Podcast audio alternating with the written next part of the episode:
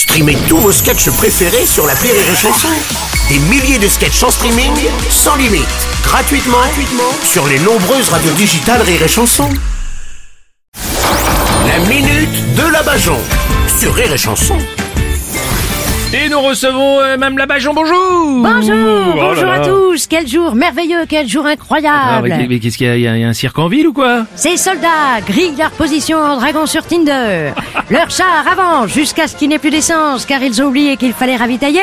Leurs communications sont plus écoutées que la finale du Super Bowl.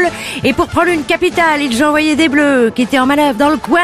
Ce soir, dans votre ville, l'armée russe. Ah oui, oui, bah, C'est vrai que l'invasion russe, ça ressemble plus à rien, là, on est d'accord. Ah bah on dit que ça fait 15 ans que Poutine prépare son offensive. Qu'est-ce que ça doit être quand il organise un week-end à Disneyland une semaine avant? Oui, c'est ça. Bon, faut dire qu'on a l'impression que les chars n'avancent pas vite quand même, là. hein. Ah bah les chars russes, ils mettent 15 jours pour faire 60 km. Hmm. J'ai fait un petit calcul.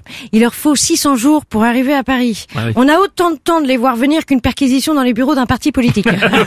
bon, mais ils ont des missiles aussi, ça, ça fait peur. Mais qu'ils l'envoient leur Satan 2 J'ai des suppôts bien plus grands qui me sont entrés dedans. Oh, Et sans toucher les bords.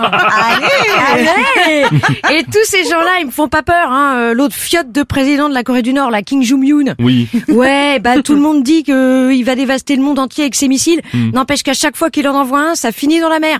Je me demande si ce mec-là, il a pas un sérieux problème avec les poissons.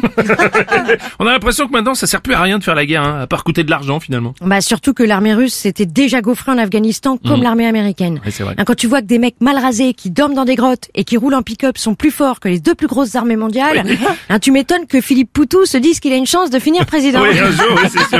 Enfin, à chaque fois, il y a des victimes qui n'avaient rien demandé, et ça, c'est le drame. Eh ben, ça leur fera un mémorial et on gravera leur nom sur un truc. Oh. Ah bah regardez les Indiens d'Amérique, on les a dédommagés. Ah, les deux qui restent, ils ont chacun leur photo dans tous les Buffalo Grill. Bon, finalement, dans les guerres, il y a que des perdants, en fait. hein. bah les vraies victoires qui restent dans l'histoire, euh, c'est quand les militaires se sont unis au peuple. hein.